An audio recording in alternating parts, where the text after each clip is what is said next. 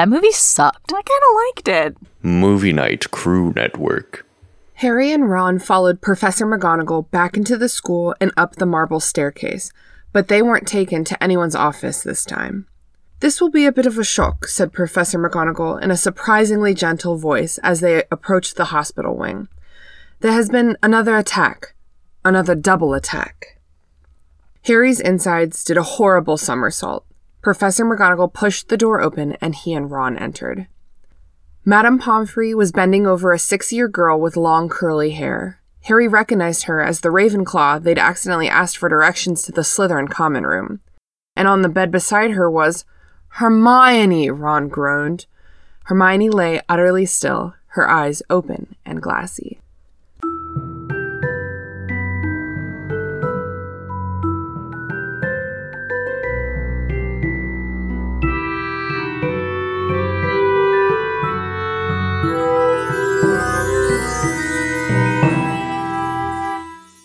What's up, potheads? Welcome to the restricted section, in which a bunch of nerds with potty mouths reread the Harry Potter series for the umpteenth time and discuss how the story and its themes have stayed with a generation into adulthood. Thank you for listening. If you haven't done the reading, don't worry, we did it for you. Here's what we are talking about today. Chapter 14 Cornelius Fudge. At the beginning of this chapter, Ron, Harry, and Hermione make the decision that if any more attacks happen on students in the school, they will go confront Hagrid about what they learned about his past from Tom Riddle's diary. Then we kind of go into a distracting section about choosing classes for third year. Harry's getting ready for the Gryffindor match against Ravenclaw. One night after practice, Harry goes to the dormitory and realizes all of his possessions have been totally ransacked and Tom Riddle's diary is missing. After breakfast the morning of the Quidditch match, Harry hears that creepy murdery voice in the walls, um, but it's like too loud with other students and it kind of disappears. But Hermione seems to have a bit of an epiphany and she runs off, of course, to the library. Harry makes his way down to the Quidditch pitch, but McGonagall comes out and immediately cancels the game before it even has the chance to start. She says, Ron, Harry, you need to come with me. She takes him up to the hospital wing, where we learn that Hermione has been petrified, along with Percy's girlfriend, Penelope Clearwater. McGonagall, and we assume all of the other heads of houses, lay down some new school rules about how students aren't allowed to go anywhere on their own, not even the bathroom, yada, yada, yada. And Ron and Harry decide that it's finally time to go talk to Hagrid about what they learned from Tom Riddle's diary. They put on the invisibility cloak one night, they sneak down to visit him. Hagrid is not fucking okay. But before they have the chance to really talk about it, the door knocks. So Harry and Ron hide under the invisibility cloak. Dumbledore and Fudge come in. Cornelius Fudge, the Minister of Magic. And he basically says that he has to take Hagrid away because he knows Hagrid was the one who got in trouble for opening the Chamber of Secrets last time. So Fudge needs to appear as though he's doing something about these attacks. Not closing the school to prevent loss of student life, but arresting someone that I think he truly believes to be innocent. So they're going to take Hagrid to Azkaban. That's great. Also, Lucius Malfoy shows up and and lets everyone know that the school governors have voted Dumbledore out of office. I don't know the right way to say that, but they're like, Dumbledore, you aren't doing anything. You need to stop being the headmaster. Which is a bad idea because, as Cornelius Fudge says, if Dumbledore can't stop them, them being the heir of Slytherin and the monster, I mean to say, who can? And like, true? Well, Harry fucking Potter, that's who. So they leave. Fudge and Lucius Malfoy take away Hagrid, and Dumbledore and Ron and Harry are just left with this information. They're left with Hagrid's really enigmatic guidance to follow the spiders if you want to learn some stuff. So, of course, the next chapter is called Aragog. But this isn't the next chapter. This is this chapter, chapter 14, Cornelius Fudge. Okay, come along. Welcome to the restricted section. I'm your host, Christina. It's Wednesday. That's my intro for the week. I didn't come up with anything creative, but it's definitely Wednesday. It, it is my, that. I that wasn't clever at all. No, you're right. I dyed my hair orange. Okay, it's spooky season. I'm Looks great. Weasley. Thank you so much. um, I'm still growing to love it. The carpet does not match the drapes. I'll be very clear about that up front. Today mm-hmm. we're talking about chapter 14 of the Chamber of Secrets, Cornelius Fudge, one of the most obnoxious characters in this entire series. But first, a very special thank you to all of our patrons who support us on Patreon. We love you. Like, really, we love you. Call us sometime, okay? Because of you, this podcast exists. That's cool. That's really nice of you. Also, because of you, we do some really fun bonus episodes. So, those are for patrons only. And if you want to hear our voice even more than you do now, you just gotta hop over to Patreon. Our bonus episodes are like non-chapter episodes. We've done a Behind the Bastards about Gilderoy Lockhart. We have done fucking Mad Libs. Wait, ad libs. I'm so sorry. They're they're not brand name. By no means they're We're decidedly not brand name. it's right on the cover. These are unauthorized. Basically, just get on over to our Patreon. We're gonna have some merch soon, which is fun. I'm working on that. Faster. Allegedly. Whoa, everyone said everything at once. I can tell we're all really excited. Hey. Haley, hello, how are you doing today? I'm doing fine. How are you? I'm all right. Wednesdays are hard. Why do we record on Wednesdays? Everyone's always destroyed. I don't know. It's like some asshole started this project and decided, like, well, Wednesday's the night that I'm free, so everyone should just hang out on Wednesday. Um, do you want to know why? It's because before COVID, I used to do Zumba on Tuesdays and Thursdays. Oh my god. And now I don't. Oh, buddy. Oh. I miss Zumba. It's not nearly as fun to dance alone in your own living room, wooing by yourself, and the cats are like, What's happening? Are you dying? Wooing by yourself. That's the best part of that. Hey, Mary Clay. I mean, oh, Oh, God. Wow. It happens a lot. Don't get mad at me. Don't get mad at me. It happens a lot. Wow. I'm gonna cut that out. That's embarrassing. All right, just pretend you love me. Mary Payne, you gotta pretend you love me. First, she's got to pretend that you love her enough to remember her fucking name. I'm a professional. I'm a professional. I'm a professional. Okay. How how, you, how are you do, How are you doing today, Oh, who are you talking to? Mary Payton? Oh, okay. Just making sure. Uh-huh. I'm doing great. I talked to my mom on the way home from work today and she asked, What was new in my life? And I said, Nothing. Yeah, for sure. That's like a really dick question to ask people these days. That's about where I am. Just work and not work. That's, that's all I got. I'm um, taking up decoupage. it's going really well. I haven't seen the sun in two weeks. Mary, sometimes your podcast, okay? You can be work, not work, and podcast. That's in between. Okay, all right. Okay. It's like fun work. It's like if you loved your job. Like the extra homework that you choose to do. no, it's fun. It's Harry Potter. Oh man, we're starting this. I feel like we're going to be really antagonistic. It's just like that's the No, vibe no, no, created for us. No, we can fight if you want to. I've never fought Okay. a Slytherin before, but I'm ready. I'm ready too. I'm always ready. You've never sounded like more of a Hufflepuff But than I'm you ready. did in that. I'm ready. Yeah, I can fight you. yeah, friend. We can fight if you want to. All right, I'm down. okay. All right, get it together. Get it together because our very special guest this week is Lelia Hilton. Hello. Hello. Good evening, America. How are you doing today? I am doing well. Um, super crazy, busy, stressful week, but I'm excited to be here. Yeah, but next week it'll be better, right? Isn't that what we're supposed to say every week? Oh, yeah. Next week will be a better one. So You really sold that. Thank you. Thank you. As Like I stated school. before, yeah, I'm a professionally trained high school actress. So thank you.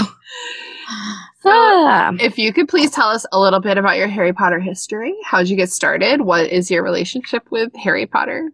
Is it official? Hello. Um, I don't know why I said hello again. So um, I was a huge reader when I was a kid. Um, I would just read, read, read.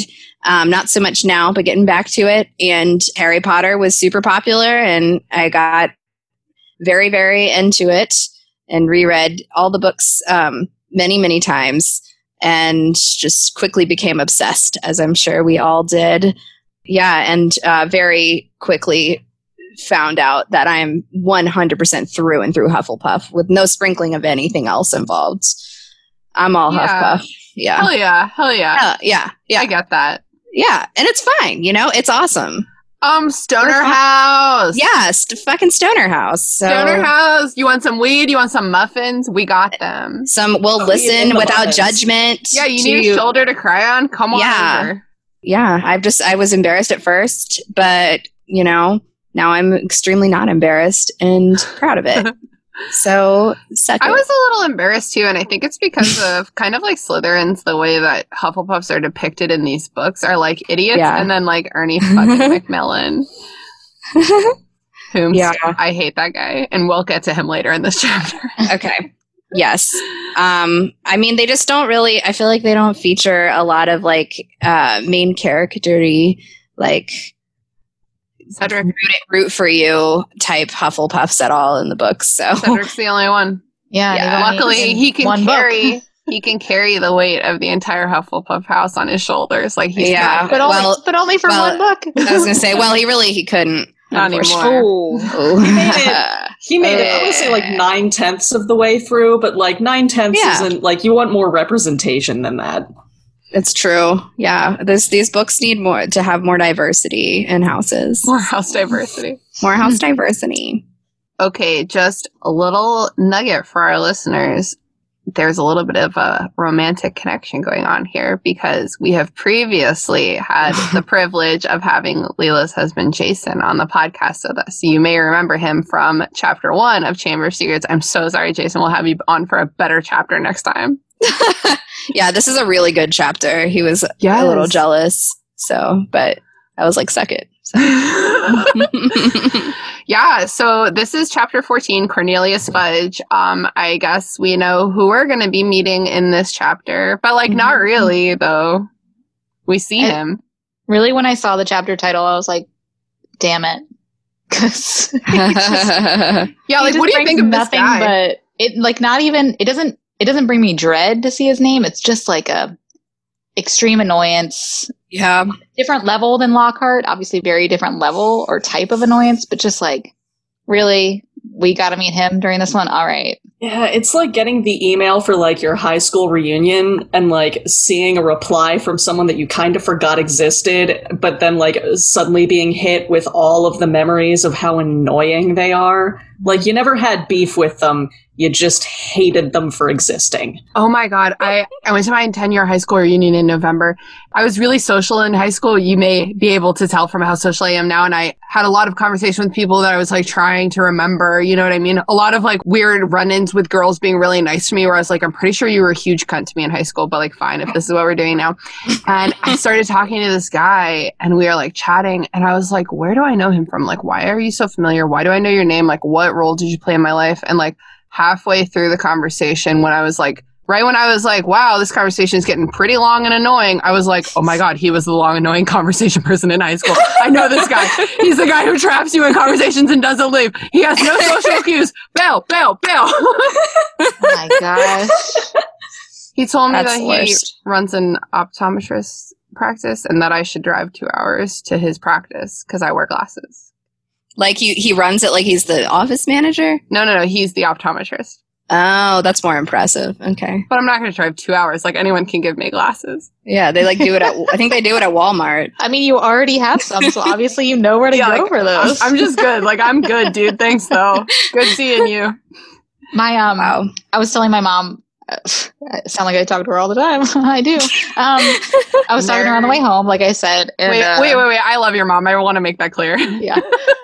For people who didn't hear her on a previous podcast, she read started reading the books like two years ago, and she's reread them already like six times. She loves them. It's crazy and Um, amazing. Yeah, so it's really fun to talk to her about them now because she's all uh, just as into it as I am. But I told her the chapter title, and she was like, "Oh, okay. So is this when Cornelius, Cornelius Fudge is like, is he still good or is he like a bad guy yet?" And I was like, I couldn't even answer that. because Yeah, he's like- always a kind of a bad, like bad in the apathetic, Spineless. doesn't really do any good kind of Yeah. way. So, like, is, are there any like parallels to our like contemporary political climate? Like, who is Hmm. Cornelius Fudge like in this presidential race or something? Uh, I don't know about the presidential race, but like, I, my first thought is Lindsey fucking Graham. Oof. Like sometimes, Oh. sometimes he oh. does things or says things that like aren't one hundred percent terrible by like GOP standards, at least. But like, as soon as there's any kind of pressure from the rest of the party, he just folds like a house of cards.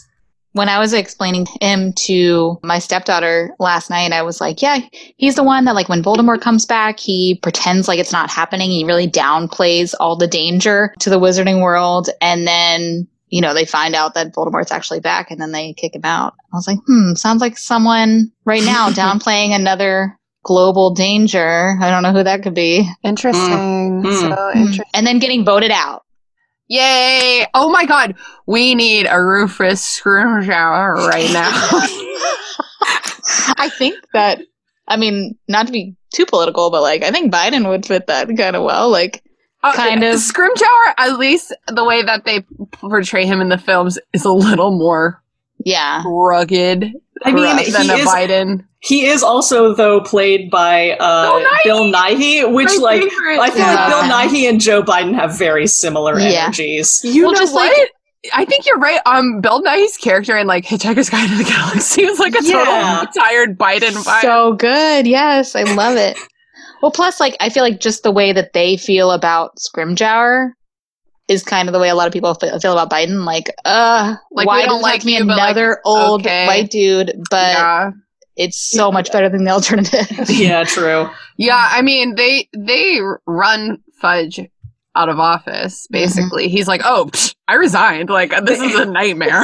No, they they run him out of office and then they make him go to the Muggle Prime Minister to tell him, "Hey, I fucked up and got fired." They're like, "No, this is your last job. This is your last night on the job, Cornelius, and this is what you're doing. Get in that fucking fireplace." I think I think that's my favorite opening to any of the Harry Potter books. Um, it's so good. that's book six, right? It starts Yes. with the Muggle Prime Minister. Like I I love the way that book starts. And I heard a long time ago, so I didn't verify it, but I did hear that that's actually the first chapter that she wrote. Or Oh. at least the concept for that chapter was the first one that she wrote or came up with. I really wish um, I had verified at the time so I knew. a I can little bit more, verify right now if you just give me a second. We Oh, have the technology. Yeah, Dante just walked in here, so he needs a moment to settle down. Anyway. Dante. I can't hear you, but I'll tell. She says, "I can't do that." Dante. That's what she said. Uh, for a friend, um, just text me, and it's definitely not me who doesn't know. Um, but for that friend, what is a scrim shower? Oh, Um, Ru- Is- Rufus Scrimgour is. Scrimgeour is the Scrim gow. I, I always said It's- Scrimgour. S C R I M G E O U R. Got it. it's I easier. think to in the movies he's like mm, Scrimgeour because you know how fucking Bill Nighy talks. Right. love yeah, because so I know I can. That's his character's name. Okay, we're on the same page. I thought you were talking about like a sexual act, and I was like, I have to act like I know what a scrim shower is. Scrim shower. I now I really want to go back and listen to that part where you're talking about him and see and think about it sexually. Just a, just a weird wizard sex thing. I know, and I was like, well, everyone clearly knows, so like, No, like maybe, yeah. No Thursday nights the Leaky Cauldron. It's Scrimjour night. Like you know, Oh, it sounds Wow. messy. it's I looked it only. up. I- I did see one result when I was secretly googling just now about um us taking a shower with used baby wipes. So that's one. Oh, Okay. Yeah, it's called a All horse right. bath. A horse bath. Ew. Why are A they? horse bath. So we call it when we go camping. You use baby wipes. Oh, but I'm. But this, this is specifically as dirty used baby wipes. I'm picturing fecal matter. that's a doo doo. Anyway, Um, I could not corroborate. Well, your Okay. statement, so cannot confirm or deny. But that would be really cool because it's like such an unusual chapter for the tone of the book. Yeah, it's very um in medias res. Right? Oh. Yes. Yes. Yes. Good literary term. there. English major. English Hey. makers. I need like sound clips. I'm trying to get my brother Ryan to make us a variety of sound clips. Hmm. So nobody likes Fudge. He's kind of nice in The Prisoner of Azkaban, but that's mostly because I think he's worried that Harry's gonna die. You know what I mean? With the whole Aunt Marge thing, you're like, oh, nice. He's being kind of cool right now. Yep. Definitely a lot of gaslighting going on in book five. Definitely the alignment with Dolores Umbridge is like all you need. Like yeah. that woman should go down. He just, I don't mean to go back to it, but when you were asking about if he reminds us of someone in the political landscape today, I was actually going to say he just reminds me of like all those voters who are just kind of stepping back out of it, like the apathetic people who pretend to be good, but then, Mm-hmm. Or like post stuff on Facebook, but then like never really do anything and don't actually vote. Yeah. She does a good job writing just like a very believable politician, hmm I would say. Yes. Yeah.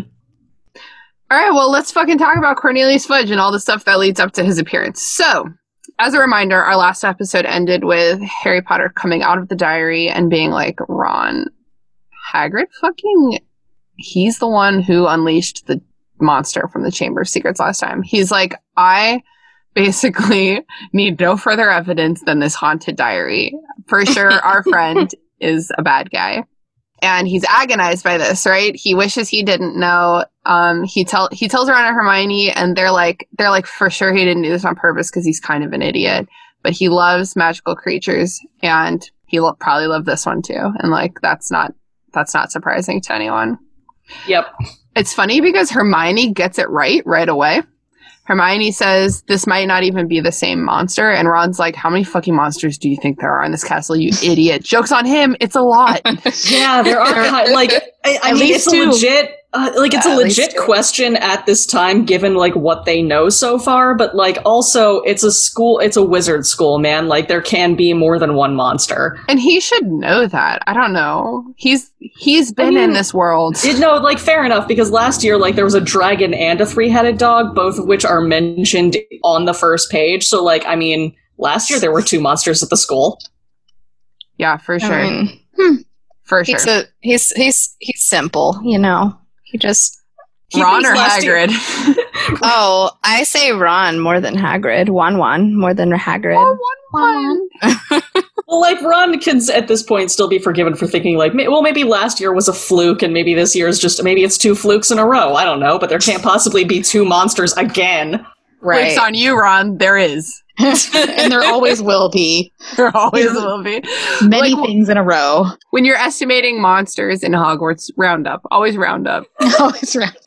you seen the um the the bad lip reading of the for the Harry Potter movies? What is it? It's like oh no, the um Mystery Science, the RiffTrax of the movie. They just like riff on the movie. They, they go probably die at your school, probably die at school. Like that's like Accurate. This chapter carries deep "you're gonna die in school" vibes. Yeah. Like, so strong. like why okay well we'll get there we'll get there why Yeah. we'll get there um okay so then they're like should we ask hagrid and then they're like let's wait and see if there's another attack first and They really don't want to do it. Yeah well it's awkward it's for It sure is. awkward but like they also seem to like have no doubt no doubt no doubt no doubt how did they say that that quickly in brooklyn no, no. You got to be a little bit nervous. He always says it when he's a little bit nervous. no, no, no, no, Yeah. no. Yeah, you're right. I think it's the nerves that make you be like, yeah, yeah, yeah, yeah, yeah, yeah, yeah, yeah, yeah. Does it so well. Um, I think it's funny. I was trying to find this line, and I can't. Um, but the way Harry says that, it says uh, Harry wished that he had never figured out how to work the diary. But like Yeah. that diary worked Harry. He didn't work. it. he Yeah, did not that's figure out how to work anything He's being Hmm. deeply manipulated at this time. for sure. Yeah. Baby. So they're like, let's not ask Hagrid unless there's another attack. And like, cool, that works. There's no attack for four fucking months. And during that time, we get a little montage. During that time, Ernie fucking Macmillan, whose middle name will never not be fucking, says one single polite thing to Harry. he Like, ask him to pass a bucket of Yeah. toadstools. yep, yep. And then also we learned that the mandrakes have thrown a raucous party, which is a good indicator at their maturity. And soon they'll be trying to move into each other's pots, and that's how we'll know that they're mature enough to become dinner. Because they're fucking. Yeah. I'll be fucking. I had a note there where I said, um, I was just rereading it and it said like the what does it say? This made Professor Sprout very happy. And I was like, ooh, a party like they're dancing that makes her so happy. And then it's like the moment they stop trying to move into each other's spots, we'll know they're fully mature. then we'll be able and then I'm just like, She's oh hungry. no. She That's- wants to dice them up. What you Um, meant. You meant fucking. Haley said on Twitter today that they're probably the consistency of zucchinis inside. Uh, Ew. That's kind of what I picture. I said Slimy. potato, and I feel like a zucchini is like a grosser version of a potato. th- no, I think they're starchy. Like I definitely, but like the thing, I, I just like I picture them having seeds at the center. Like I picture her like Mm. vivisecting one and then scooping seeds out. Oh, Vivisect is a great word. Right? That's a good, great word. I don't like it. I don't like it. I don't. No, like it. I don't like it either. And I definitely like as much of a plant mom as I am IRL, I don't think I have it in me to dismember a mandrake. yeah. I can barely find it in me to throw away a plant that is obviously dead. No, I think Sprout has like the same attitude towards mandrakes like chicken farmers have toward chickens, where Mm. like mandrake murder day is just processing day to her. like she's just got like special Boy. cleavers for it. and She plays like Sweeney Todd in like in her earbuds. Oh my god, that's alarming. I wonder if it gets anything on her. You know, like Ew. like green in slaughterhouses, they get like blood all over. them. Ah! They wear aprons. It's green. The slime is green because of the zucchini consistency. Ugh. So gross. all right, all right. Let we we have to move up for the mandrake thing. Wait, one Uh, more thing. Okay. Do you think that's how they make baby mandrakes? That's what I thought. That it. That's what I thought. Is by them being By another. fucking. Yeah, Yeah. like they're fucking and then make pushing out. no, they're not mammal. I don't know. It's it's it's magic. I don't know. May, are they ma- are they mammal mammal plants? Do we know? Like Do you guys have any of you guys had an had an aloe that had a baby? no. It's the cutest thing because your big aloe is just chilling, and all of a sudden there's just like a little baby aloe next to it. And you're like, "What? Where did you Or come maybe from?" That's it. Maybe it's like a spider plant. Like they just like they grow like a Oh. shoot off their head, and then the shoot starts growing into another. But like it looks No. like from the movie. Like I know this is a movie thing, but like it looks like they're a root vegetable, right? Like Mhm. Yeah. It I- and does. they're described that way in the book too. So like I think it's sort of like with seed potatoes, where like you wait for them to start getting like weird little sprouts, and then you cut them in half, and then like bury one half of the of the mandrake in like a thing, and then like more little mandrake sprouts will grow out of it. Interesting. Mm. I don't like it. Yeah, nor I. um, as a reminder, mandrakes are an actual thing. So we can look this up. We have the technology. Maybe I'll add an aside later. Maybe you'll live in mystery forever. Who knows? Wikipedia, mandrakes 100% fuck. They're the only mammalian plant. We just all need to get on Wikipedia and, and add this. You know what that means? Mammalian plant. Mandrake titties. that is the next step, yes. Wizard porn has mandrake titties, yes. Uh, How many nipples? Hmm. They're just, they're everywhere. yeah. Like Uh, eyes so- of a like, potato. Yes. like a potato. You grow a new mandrake from another mandrake's nipple eye. Nipple Oh eye. God, That's what they're called, right? The eyes of the potato. yes, the Yes. eye of the potato. you can see a potato's soul through its eyes. Oh, oh my god. Okay, let's move on. This chapter is set up in like a series of short sections. It's like pretty disjointed, actually, if you ask me. Um, so like next, we're worried about what classes we're gonna take in third year. Um, they have Yeah. to like pick their electives. Basically, they're allowed to add classes. They're not replacing any classes. So it's basically like you thought this year was hard. Well, it's gonna be harder next year, especially for you, Hermione. Spoiler alerts. Hermione takes way too many classes next year. Everyone is having a really hard time choosing. Neville's whole family sends him recommendations, like everyone. We're double. So I want to know more about his family. Like, he seems like neglected and yet like smothered at the same time somehow.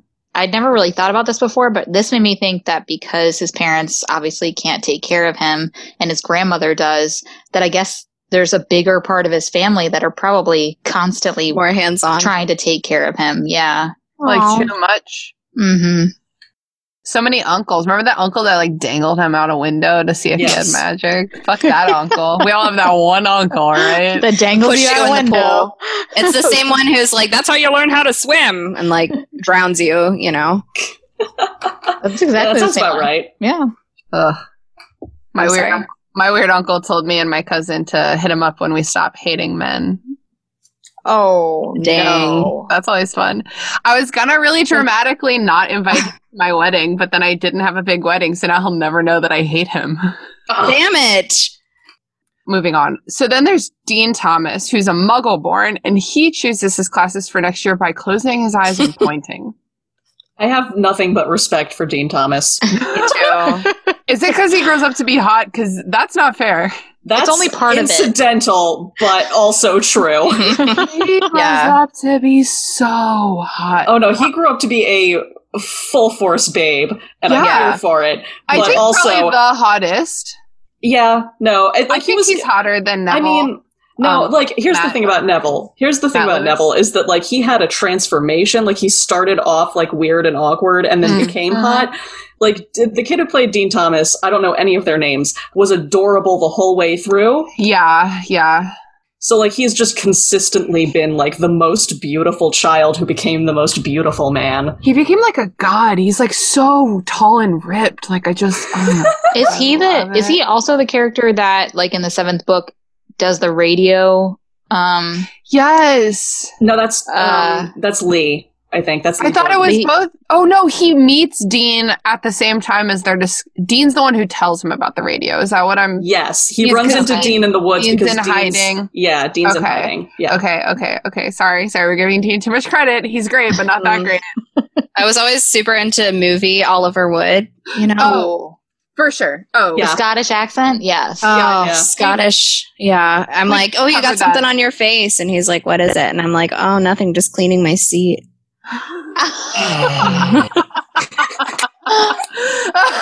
Ooh. I was it's funny because I was just about to say that watching the movies now, I'm like, oh no, he's just so young looking. Yeah, it's, it's a problem. of course, he's young. That's like rewatching the uh, Jeremy Sumpter um, Peter Yes. Pan. Yes. As, as a girl, I was uh. like, oh, I like my feel funny down under. Why are there so many threads running through this podcast? Why is like Jeremy Sumpter Yeah. Peter Pan? Why does he like never stop coming up in this podcast? really? That's funny. We've We as a society don't 10th talk about that movie enough. It's so I good. agree. Oh, and Daddy Malfoy, Daddy. yes. who posted something really tender on Instagram in the last couple of days about being sober for 10 years. And I was like, good Aw. for you, Jason Isaac. Huh? Good, good for you. You love him. Yeah, I love him a lot. Um, okay, great. and then, okay, so then there's Harry. Harry's like, I need a mentor right now. And Percy's like, boy, do I have some mentoring for you. And, per- and Harry's like, not like that. That's not what I want. Too late, Harry. You're getting it. You're getting mentored. Would you rather be mentored by Percy or Lockhart? I would rather be mentored by a dementor. Okay, but those that's not an option. I know of the two, I would prefer a dementor. Dem- the mentors. you know, the mentors. Yeah, they unmentor you. Dementoring. Oh, I Okay, got no, it. but you have to pick Percy or Lockhart. Pick one. Everyone pick one. I pick Percy because I feel like he's easier to avoid. He's too busy making out with Penelope Clearwater. Yeah. That's right. I picked Percy because he's too easy to, because he would be easy to manipulate out of having to do it. Oh, true. Mhm. Okay. I You're like pick Percy. I really have to study. I'm No, really no, I- driven. No, I Yeah. pick Lockhart. I pick Lockhart just because he's so obnoxious and not even well meaning that I would feel absolutely no guilt in being a huge cunt to him. I have a similar response. I would pick Lockhart because I'm probably going to know Percy for the rest of my life because he's my best friend's big brother. So I have to have a good relationship with him. But like, I can be kind of shitty to Lockhart. Also, Lockhart doesn't know when you're being shitty at all. True. Yeah. He's the kind of guy you can be like, "Hey, dude, this conversation's kind of boring," and he's like, "Interesting, new topic, okay." Like, like, and it's like, "No, dude, it's you. Like, it's you."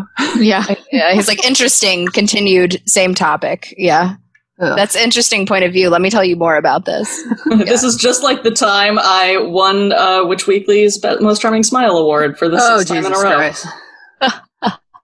So in the end, Harry picks all the same subjects as Ron, which is a bad strategy. That's a bad strategy right there. How did Ron pick? We didn't get to know. yeah, we're going I off mean- of Ron's opinion. He Well, I didn't mean, let we- Percy mentor him. Uh, We know what Ron ultimately picked, and it was divination and care of magical creatures. So, he probably like, thought they would be the easiest. Those Yeah. sound like they would be the easiest. yeah, know? they do. I'm really excited because we have a proper witch coming on for our divination chapter of The Prisoner of Azkaban, and she, she has like a witchy podcast. I'm so excited. That's Ooh. awesome. Yes, Yeah. get ready for that. Is it Um, me? It's not you, Miss Halloween birthday. Ooh. Whatever. So then, passing of time montage. Oh, there's a Quidditch match coming. So he's practicing every night. And then one night, Harry goes to put his broomstick away after Quidditch practice, and da na na, his room has been ransacked. You can always tell when something bad is about to happen because if they do a, a Quidditch, like a shorter Quidditch scene where like it's not a full game, there's not a, r- a real solid reason for the Quidditch scene, Mm, it's and it goes well, then something bad is immediately about to happen. Yeah. it's a Mm. total distraction. hmm And it doesn't work anymore. We're wise to her tricks. His room has been ransacked. Well, but only his stuff, and like it's really Mm. intense. The books have been ripped apart. That that affected me reading that. I was like, he, they were ripped. Like we we know this was Ginny trying to find the diary, Yeah. and like this could have been this tell- book. Could Harry Potter? She held up Harry Potter.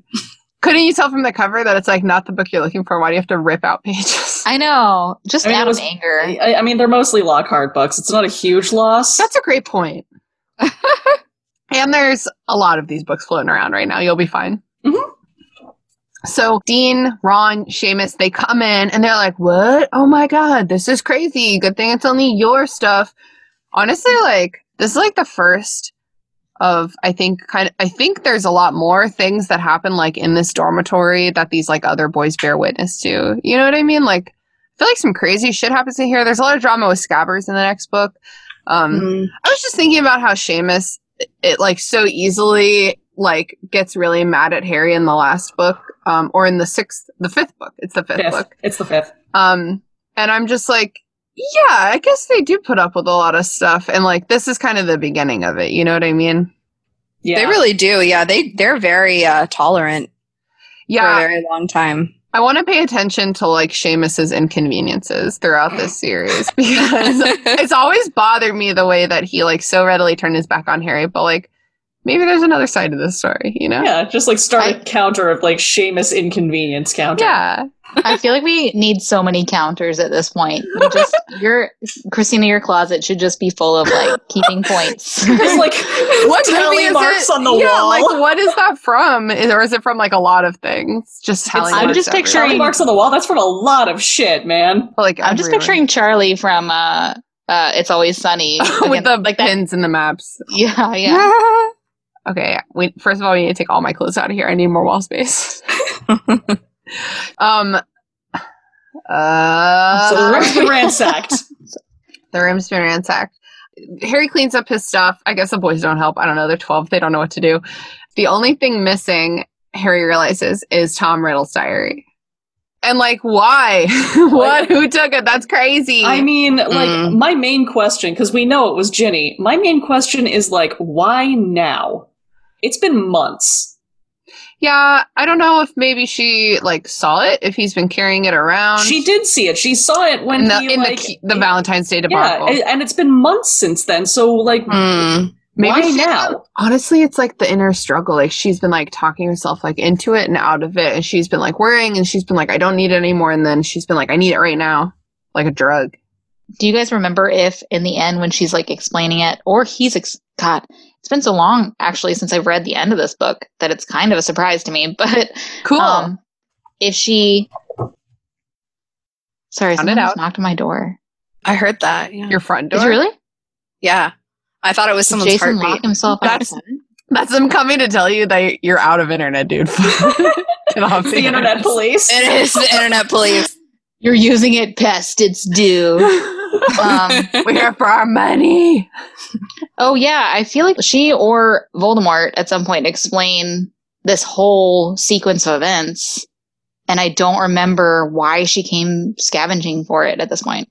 I don't either. Like the best I can really come up with is like it's just been an anxiety weight on her mind all of this time, but like she could never think of like a good time to go up there. But lately Harry's been going to practice like every single night. And she's like, all right, Oh. I know he's been out of the room. I've we've established a pattern of behavior. It should, should, should, should, should be safe to go up there and find it. Wow. That I mean, that you nailed it. Yeah. So is she just stealing it back at this point because she doesn't want him to get?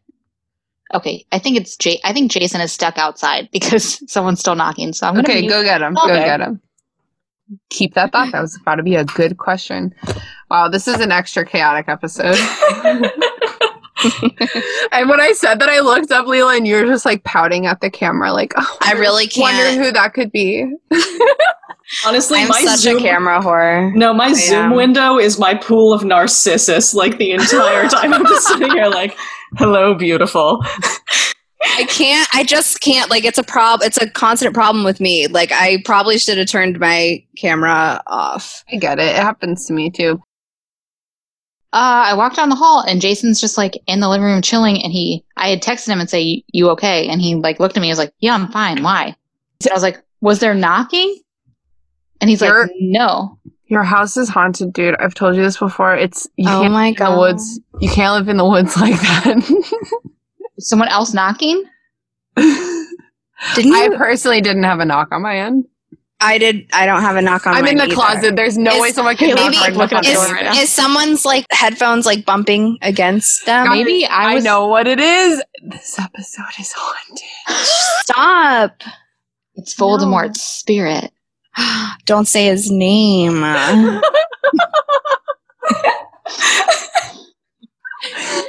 We're gonna get through this, guys. We're gonna oh get through this. oh my god, we might. Okay. Mary-Peyton, are you okay? Can we? Are you good to? go Yeah. on? Are you? I would. I'm. Are you? Seem. Are you having a hard time? I'm good right now, but all I'm thinking is like this would make a really good like contemporary horror movie where people are on a Zoom. Oh my call, God. And then like one by one they get taken away, but they get a message about they have to stay in the Zoom call. Or Shut they'll up. That's so scary because like these headphones be noise canceling. You know, I have no idea what's going on around. Oh my god! Don't. Uh, no, I have to check behind me. Dante, you got my back. I'm fine.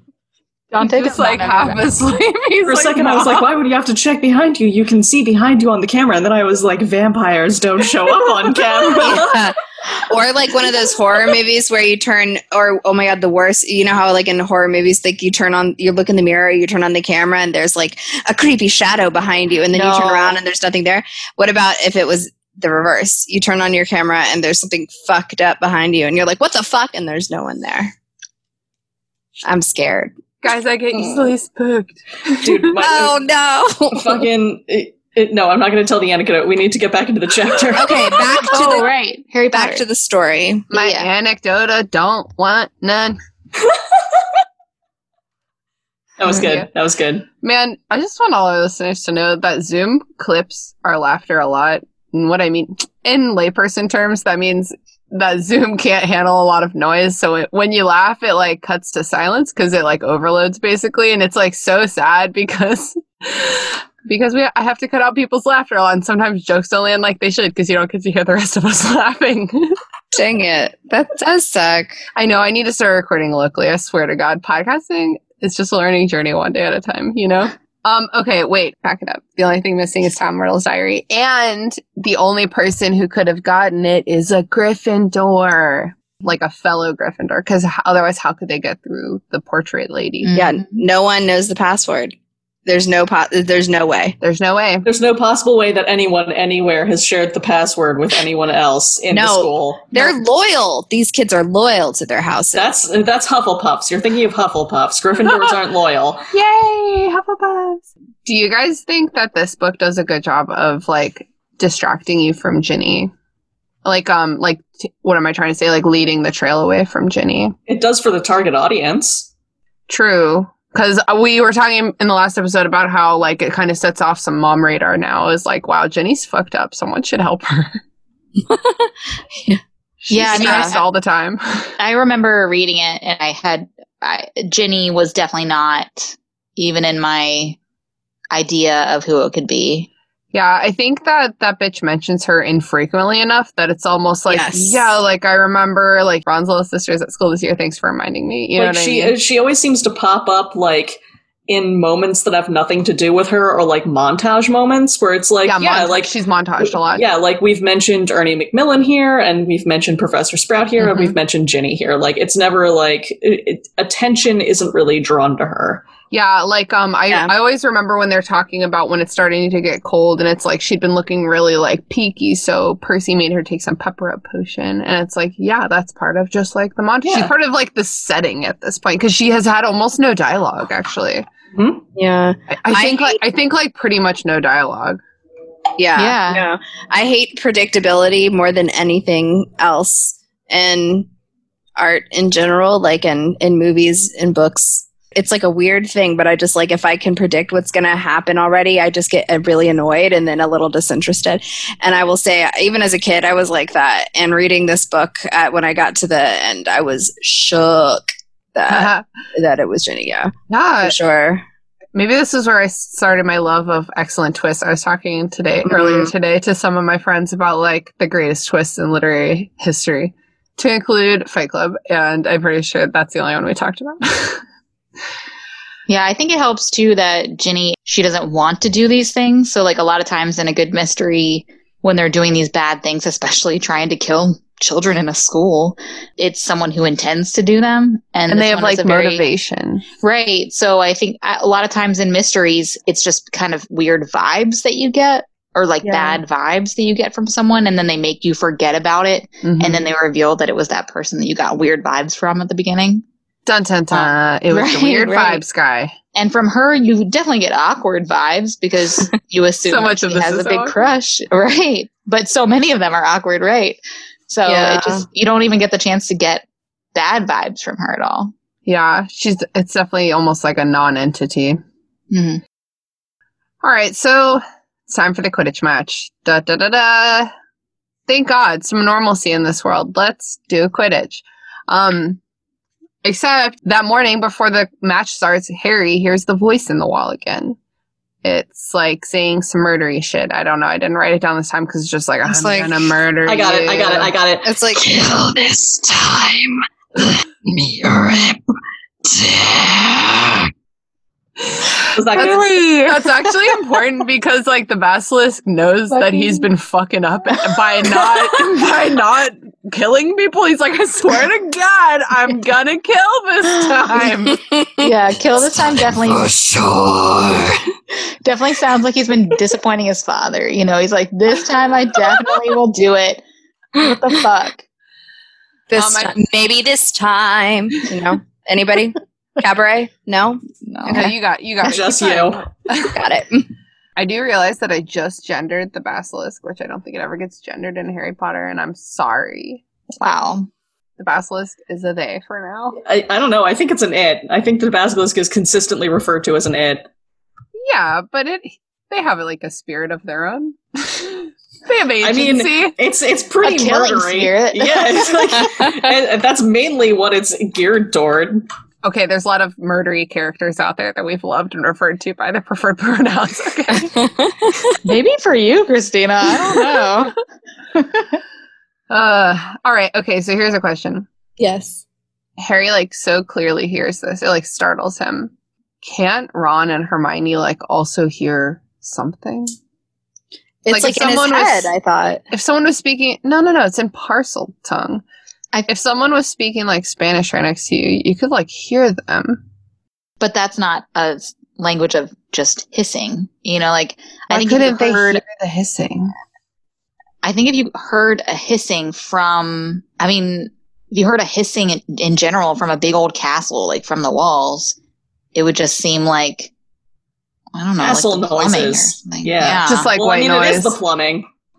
yeah, it is the Plus- plumbing. Plus, we also don't know for a fact that like telepathy isn't involved with Parseltongue because like this kind of thing does happen again in book seven when Harry meets like the creepy reanimated corpse of Bathilda Bagshot that's being possessed by Nagini. Oh, oh And, my like- god, we have so much trauma yet to come. yeah, and like Hermione kind Poor of like boy. can't like she doesn't know what the fuck is going on because she all she hears is Harry speaking Parseltongue. I don't know if it's ever mentioned like what she hears from Bathilda.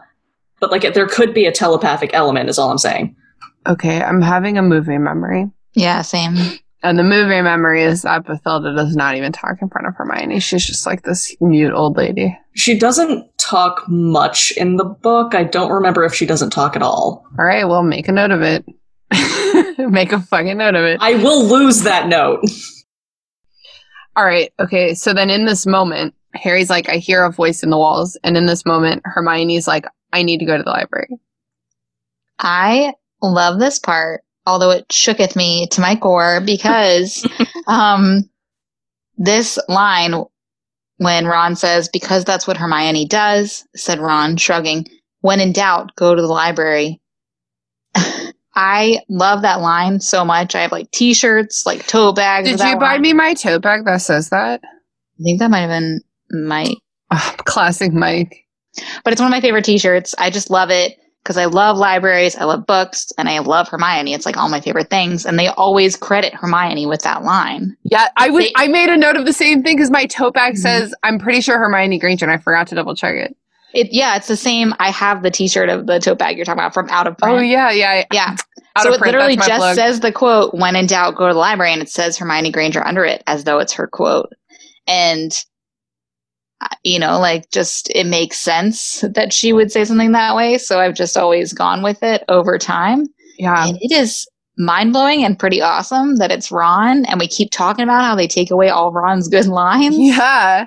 And they really do. Hermione. See, the thing is, if Hermione, like Hermione, like is no longer like in the first book, she might have said like, "Idiots, when in doubt, go to the library." But I feel like she's like cool and normal now, and Mm. Ron's making fun of her. Like that's it's like so beautiful. Yeah, it's not, now that I think about it, it doesn't sound like the way she would speak. She's not that prescriptive anymore. She's cool as hell in Chamber of Secrets, dude. She's Yeah. breaking so many rules. Mhm. yeah, it's def- it's definitely funny. Okay, wait, but question: Why does she go to the library? Because at this point, if I recall correctly, at this point, she's realizing when she's putting together when Harry is hearing these voices, Okay, like the fact that it could be through the pipes. I think that she's figuring out like when and where he's heard the voices and how it's moved. So he's she's figured out the pipes thing, and I think she's also figured out why only Harry can hear it. Hmm. Oh, true. Yeah, that's a good point. She's realizing that it's a basilisk and she like needs to go she's like I've read about this before but I can't be sure if it was the chicken Mm. thing and the spiders thing and the petrification like she's like okay like I need to check my facts but I guess you're right she's like realizing like she's like I guess there are pipes like everywhere like I guess but we've talked before about how fucking big these pipes must be because we all saw that basilisk in that fucking movie, dude. Like it Fucking was huge. gigantic. It was like a it was like an Eastern dragon that can't fly. You know what I mean? yeah. It's a big school. Those pipes, do like what for what fucking reason would you need to transport that much water at once unless you're pumping it actively out Dude, of the lake? Like if pythons can get through like muggle pipes, which they do frequently, then like I, I feel like this thing can get through some like medieval level pipes. Jesus Wait, what? Christ. Yeah. pythons. It's a Florida thing. It's just a Florida thing. Don't really, but, like, worry. people will, you know, like, oh, I can't take care of my python anymore. I better release it into the wilds because that's where that goes. the and big then- fucking boo boo. Don't do that. Yeah, do Oh not my do that at all. We do not advocate snake releasing. It's like, Aren't there supposed to be a bunch of pythons in the Everglades, Haley? So they like, what do you advocate for? It's for slicing it? I mean, I would advocate like getting if you if you have a python you can no longer care for. I would advocate finding someone who can care for your python. Take it to Um, your local I have a story about rescue. that. I have a story Right. about that, or your favorite um metro or your favorite metro station, because that happened to a coworker of mine once. Some girl just like walked up to him with like a like a tote bag. Like, do you like snakes? He was like, kind of. Do you not actively hate snakes? I do not actively hate snakes. Okay, cool. This is Opie, and she opens the bag, and like there was just a ball python in there. And Wait, how big a is a ball python? They're they're just pythons. Like ball pythons like- are like the types of pythons that people have as pets. The Britney Spears Right. I was just about to say, is it like Britney Spears? Oh my god, thank you so much. Yes. Forgive me. So then he just had a snake for the next couple years. I think that's how I would react. I'd be like, all right, well, if you like really hate it, you need someone slightly better than you. Like, I guess, okay. But like, I mean, my- obviously she did it right because he took Yeah. care of it. I mean, yeah. Uh, but my point is, like, pythons will sometimes get into the plumbing and like come out Okay. through people's toilets, and Oh my god. it's not completely impossible. That's all. yeah, That's- snakes I think can like So upset. slinky. You know, they can like slinky to like Mhm. thinner and Oh. longer. Oh, They need to squeeze. I I'm hate it. upset. Yeah, I hate it so much. I like it in theory, but the thought of it, I just like, I need to, I need to know where things are. Like the thought of something creeping along my pipes is get on my Don't- pipes. We all know everyone's fear is something biting their butt from Ugh. within the toilet. Everyone's childhood, one of their childhood fears. It's awful. It was Really like, the worst way to go. it was like things biting my butt out of the toilet and things biting my feet from under my bed. Ugh, I yeah. used to like launch myself, like I would turn the light off at the door, you know, like with the switch, and I would like launch myself onto my bed to avoid. Me too. the- I remember thought- doing I, that. you want to know what's I crazy? still low key do that. I well, okay, nowadays it's I do, usually an actual live cat under my bed trying to murder me. But when when I was a kid, I thought it was a pack of dogs who was gonna like eat me. I used to be really afraid of dogs. I don't know if I ever confessed that to you guys. a pack of dogs. Have. Yeah, I used to be terrified of dogs. How would And a yeah. pack of dogs fit on? It's You're, you're out here questioning the basilisk for fitting through pipes, and like you're talking about a pack of dog, a whole ass pack of entire She dogs. was under your Pack of dogs. I was It's- little. they were like it's very jack- biblical. They were like um African wild dogs. They were like jackals. You know what I mean? Yeah, like, those they are were- sizable animals. Haley, I'm not answering your, your question. I'm answering Lelia's question. Man. all right, all right, all right. Focus. Gather. Wait, Haley, what was it? Something in Miami where it was like gather? Gather. What was that? Oh, That I, was from a thing for sure. I don't know. I think I Right. yelled "attend to me" at one point on Brooke's behalf. okay, okay. Attend to me. Uh, so Hermione leaves because Harry's hearing voices. Hermione's like, I gotta go to the library. And then the hall fills with people, with students like from the Great Hall, and then Harry can't hear anything anymore. So they're like, all right, well, I guess we should go play Quidditch. Um, so Harry goes to the, get dressed for the Quidditch match, and he walks out onto the pitch, and like yada yada yada, and he walks out to thunderous applause. That's so dramatic. Professor McGonagall comes out with a megaphone, so I guess she Oh. doesn't know the Sonorus spell that Ludo Bagman uses. An enormous purple megaphone. It's the school megaphone. What are you saying, Haley? I mean, I'm just saying it seems like a megaphone that uh, Dumbledore would buy. no, you're right. You're right. That tracks somehow. no, it matches the aesthetic, doesn't it? it matches the aesthetic. he just like brings it one uh one September day when they're Mm. gathering back at school. He's like, guys, I got this for the school year. You're welcome. and McGonagall's Teachers. like, Albus, you like we have the Sonorus spell that's worked in the past, and he's like, no, it's all about the drama. Trust me, when we have to cancel school because of yet another crazy time, uh, you'll you're gonna want this. Yeah, you'll thank me. You know how we have to cancel school every other year because students are dying. This will be a great. We turnout. should really jazz up those announcements. Do, Hey. do, do, do, do, do, do, do. no, don't remind me of that moment. no, no. trauma that music has traumatized me. I'm sorry, I just laid it upon it's so you. traumatizing, but like watching the scene as an adult, it's like actually really funny Because I don't agree. Oh my No, god, I don't agree. Really? Absolutely not. I You're don't agree at all.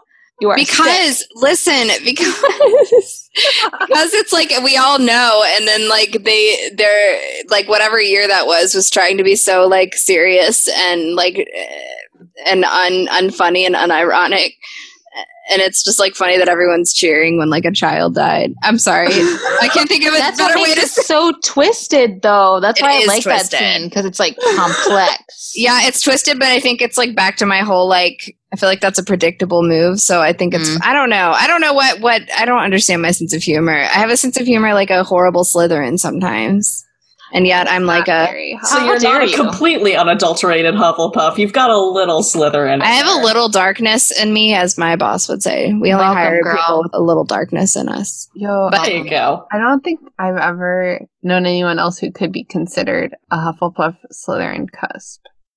I don't think that's. I don't know. I don't know. I mean, like I do care Dark. a lot what people think. A And you're lot. resourceful. I care a lot, but Intensely I- looking at herself in the Zoom camera as if a mirror. also like people make me very angry, and sometimes um, I'm so mean. So I can just like I'll listen because I'll listen with my Hufflepuffness and like get every bit of you, and then like if you really, really, really, really doormat me for too long, I'll just like turn around on you and be like, oh well, you know, at least my mom didn't, you know, die or whatever. Oh my god. hey everyone, place your vote on Twitter and tell me if you think Lelia has some latent Slytherin in her. Again, all I want is for people to laugh. So like, how much of this is just me performing, being a Hufflepuff? Mhm, mhm. She's giving you all the evidence. You have it laid out before you. Oh my god. Cast your vote. I'm having house anxiety. have you ever taken the Pottermore test? Yeah. What? Oh, what did it tell you? It said Hufflepuff. Okay, okay. telling You sounded so sad. Okay. No, Uh, like I cause like, believe you're you. cause you're making me think like that I have some spice in me, but Everybody likes a little spice. You're a little spicy. I know. But I do you think? spicy? But can Hufflepuffs be spicy? Um, Yeah. can vanilla bread be spicy? I think so. I don't know. What is I vanilla think- bread? I think she just didn't have time in the books a lot of the time to dive into all the different people that could be in a house, Yeah, right? the complexities of uh, the Really- complexities of Hufflepuff. The only Yeah. time, the only time that I think the characters in the book actually treated entire houses as like 2D kind of characters are when is when McGonagall just said to put all the Slytherins in the dungeons during the Battle of Hogwarts. Wow. That was the shittiest move. yeah. See, that- I think that's hilarious. I, I don't. I don't know why. I'm very sorry. We'll Okay. continue to talk about that throughout the series, and there's a little bit of it in this chapter too. Mhm. Yeah, Um, wait, it's Ernie fucking Macmillan, isn't it? it's him. Okay, okay, okay. Let's get there. Wait, it's Quidditch. McGonagall's like, no, it's not Quidditch. No Quidditch. and McGonagall says, Harry, come with me. And Ron, as always, comes barging down and is like, what's going on? And McGonagall's like, you also come with me. She's like, I guess you can come. Like, Yeah. did they did they do that this with any like not to derail us again, but did they do this with any of the other kids who got petrified? Like, find their best friends, bring them to the hospital wing. I don't know, because like- Creevey has no fucking friends. True, but like a- Justin, like, did they grab Ernie Macmillan and Han- Hannah Abbott and be like, "You'd better come with me"? I Like- know. What about a parent or guardian? Anyone? Parent or Right. guardian for sure. I think, okay, well, don't forget, McGonagall is Dumbledore's right hand woman. Yeah. And Dumbledore for sure knows what's going on in Harry's noggin right now because he can read minds and Harry's fucking 12 years old. so probably McGonagall's in on it too. I think Dumbledore, like as soon as the news broke of Hermione being petrified, I think Dumbledore and or McGonagall was like, well, Harry will tell us what he fucking knows now, or like, I don't know, take him to Hermione. Like maybe Yeah. maybe he'll fucking work with us for five fucking seconds. Yeah. Like she doesn't ask him anything, so like the only thing, the only answer I can think of is just like they know what Harry and Ron are like at this point, like how Give them all the information they need to. Yeah, go yeah, rogue. just like just bring uh, like bring them to the hospital and let them see that their friend is a lot not okay, but alive, um, so that they don't like go off on a crazy Oh. harebrained scheme, which of course they still do. Honestly, like the next this chapter and the next chapter, Ron and Harry are left unattended, and it's like it's not good, dude. It's not good at all. It doesn't end well. It ends in spiders. Like spoilers, all Oh. spoilers all the time. It ends in spiders. Spiders. all right, so it's Hermione, right? Hermione got petrified. Also, Penelope Clearwater got petrified for sure, and like that makes me sad because she was just minding her own damn business, trying to get laid in the dungeons. Trying to have sexual intercourse in the dungeons. It's Percy Weasley. Don't get it twisted. Penelope is out here trying to get laid, and she gets what she gets. You know what I mean? She's on a mission. I have nothing but respect for Penelope Clearwater. Yeah, We've all been with a Percy before. Mm, that's for sure. Too many. so they go back to the Gryffindor Tower um, with McGonagall for like an announcement, and McGonagall lays down some fucking rules about like you can't go anywhere on your own, you can't even go to the bathroom. Where are the bathrooms in these dorms? We never get told. Like you can't go anywhere alone. Um, okay, but like why even keep the schools open? school, Right. whoa, one school. Oh my god, that was a Freudian slip.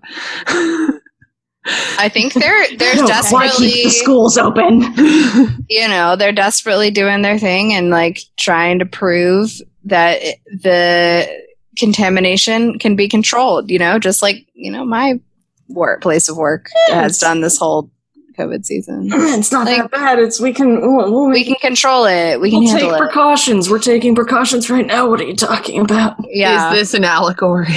It does seem crazy though, like because I, was thinking about it. If they literally contacted Hermione's parents and said anything, if they were like, "Hey, don't worry, she's just come down with a sickness where she's frozen for a while," you contact Muggle parents and say that they would Down with the rip her out of that school so fast.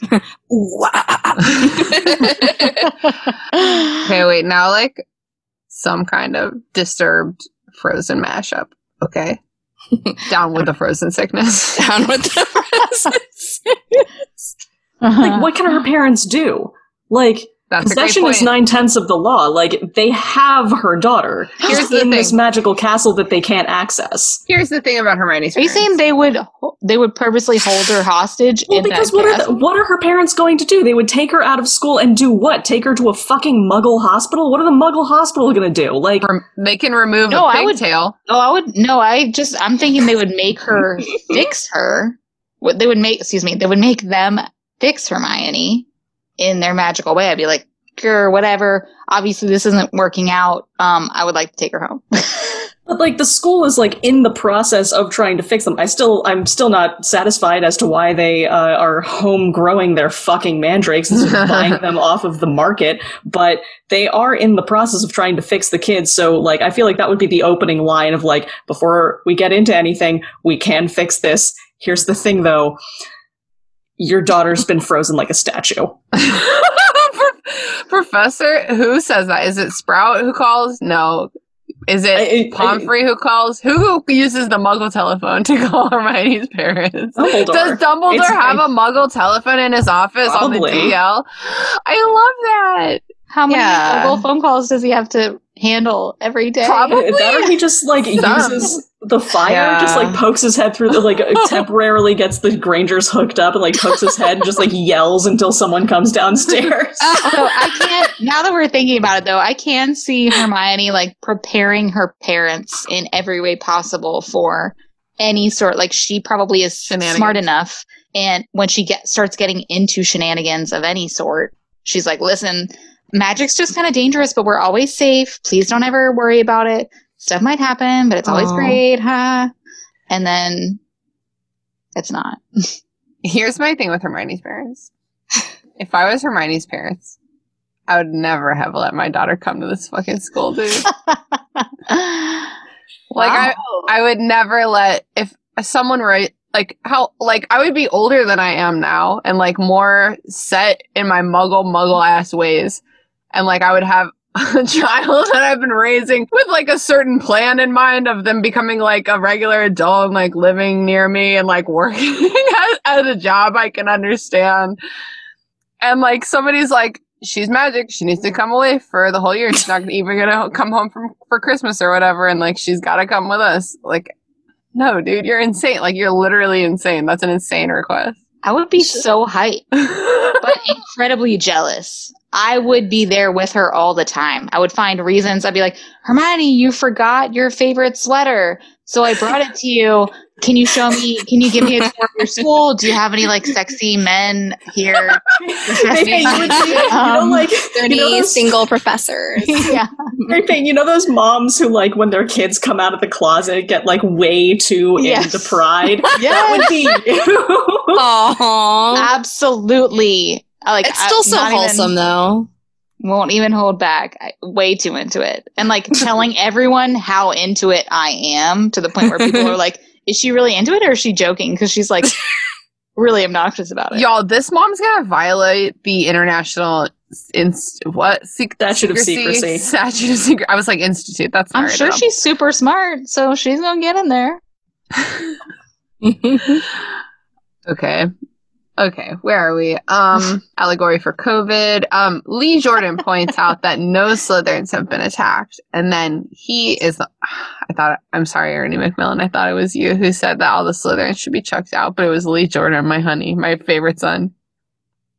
Lee Jordan says, "Let's check out, chuck out all the Slytherins because one of them is probably the heir of Slytherin." True. I mean, fair point. Yeah, for sure. I mean, it makes sense linguistically for sure. And then they're all like in the common room, and Percy is in shock. And George says it's because he's a prefect, and the girl who got attacked was a prefect. And Percy, like, probably assumed that the monster would never attack a prefect, which makes no sense, first of all. It's so funny. Also, it's Penelope Clearwater, and his heart is broken. And why does he think he can't tell anyone about what he's going through? I think it's like a British. It's an English thing, right? Yeah, no, you you don't It sucks you don't though. talk about your romantic or sexual encounters ever under any circumstances to Mm-mm. anybody for any reason. Well, definitely not to Harry fucking Potter if you're He, Percy. he also like he also always puts rules and academics and all that stuff above any sort of social yeah. contact, like even friends and stuff like that. You never. he's like, hear I have to be friends." strong for everyone else right now. Like I'm in charge. No, I'm the oldest brother. They respect me. He has no idea. Why idea. is that so funny? Because they just obviously so don't. I don't know. In defense of Percy, he's also like, think about how many fucking siblings are in this family. How many young you you two parents cannot take care of that many kids, so it becomes kids taking care of kids. Mm. Mm-hmm. And you know, I mean, Yeah. Percy's had to kind of be in this role his whole life, even though the book, you know, makes him seem very ridiculous.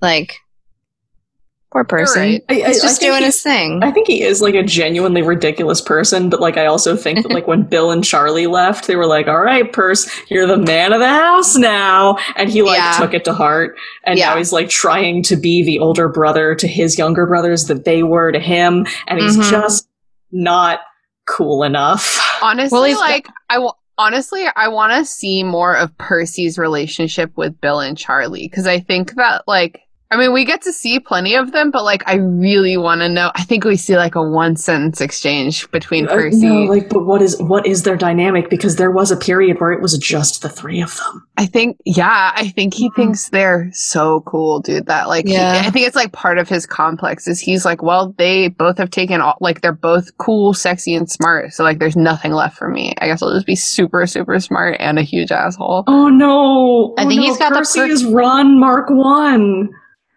Ron isn't even Ron. Ron is just Percy Mark Two. Whoa! I was gonna say he's got the perfect storm of like being an older brother and feeling like you have to take care of the younger ones. But, But then having also too much being cooler older overshadowed. siblings who are Yeah. close. Oh Honestly, no! Honestly, we need to ask Mm. Grace about this because Grace has like five siblings. Yeah. Uh, what is? Do you know what she is in the order? She is tied for the second oldest because she's a twin. Wow. She was the first twin though, so she's the second Dang. oldest technically. Is anybody here the oldest?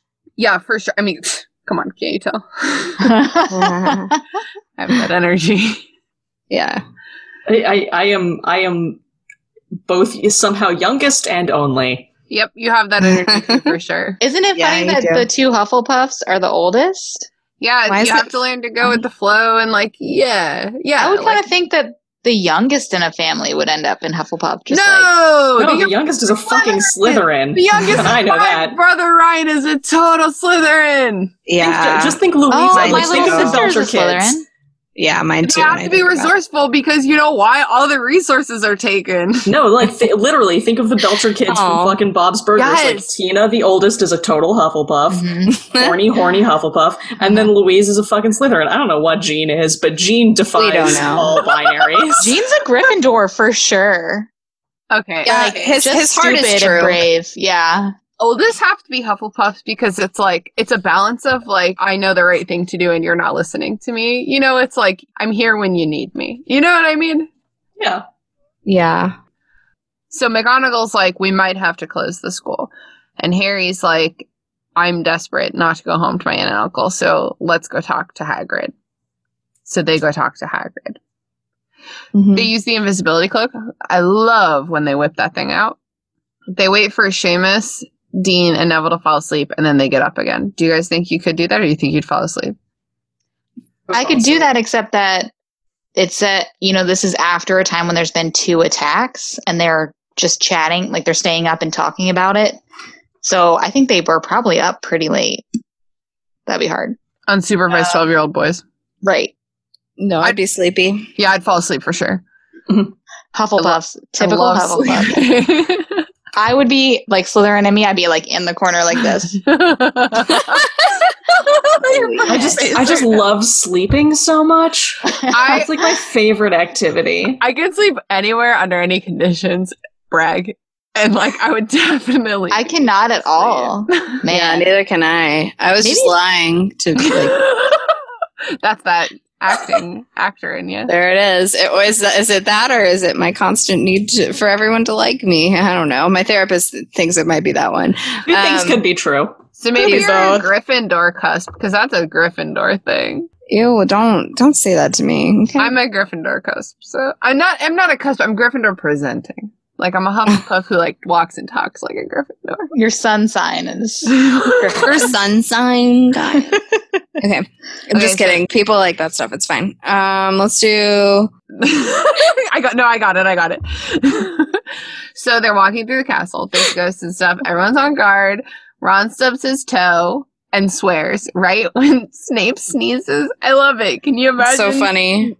Just imagine Alan Rickman Snape like sneezing on screen for. I was just, I was like, as I was reading this, I was like, that's the most unbelievable part of this entire series. Um, Snape would ever sneeze. Snape would sneeze. Like, It's so what? cute. what a mortal thing for him to do. he, he does not succumb to sneezing. It's too undignified. Uh-uh. Would Lily Po- would Lily Potter or James Potter have fucked a man who sneezes? Fuck no. oh, Lily would think it was cute. James would think you're a little bitch, though. Yeah, yeah. It's a free. Doesn't want to. Doesn't want to let him down. Man, Okay, so they go to Hagrid's and they knock on the door, and Hagrid opens the door with a crossbow in their face. Mhm.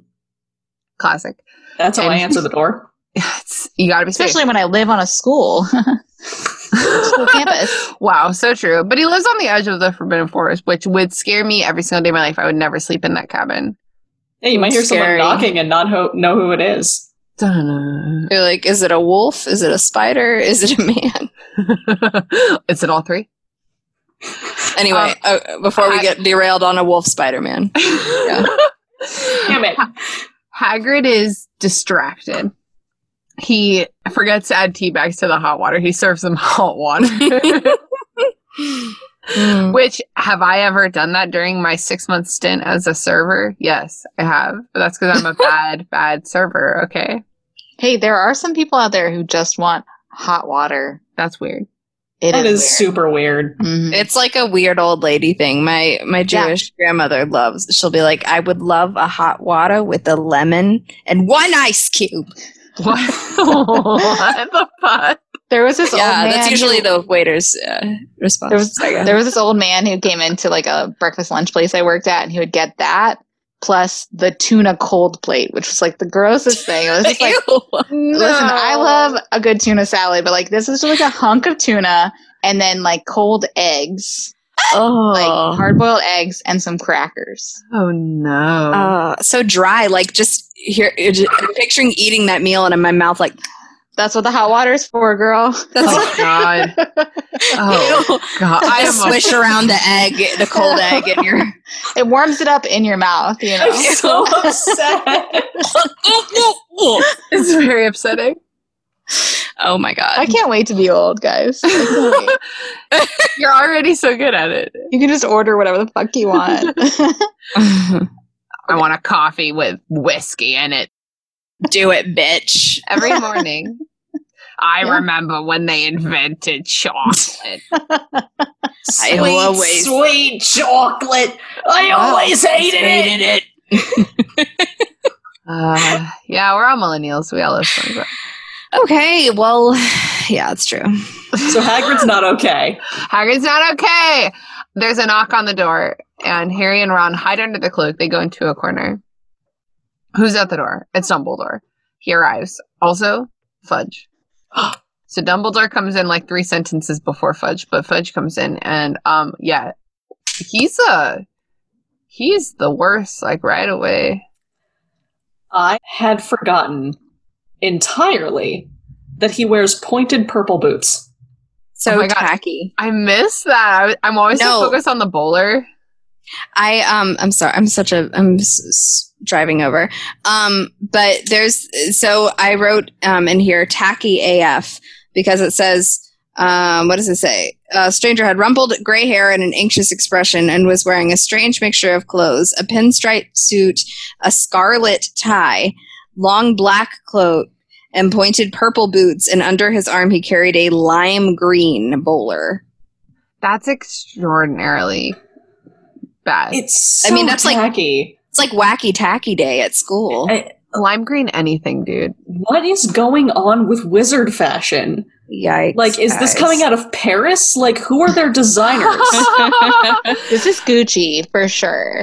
like, is this high fashion? Truly, he's the prime minister. Is this high fashion? It must be. There's something about colors in Harry Potter, like in the wizarding world, that like isn't in the Muggle world. Like, definitely people be like. Think uh, I know Lockhart's really flamboyant, but like he wears every color that's ever been invented in this book. and also like a cape, you know.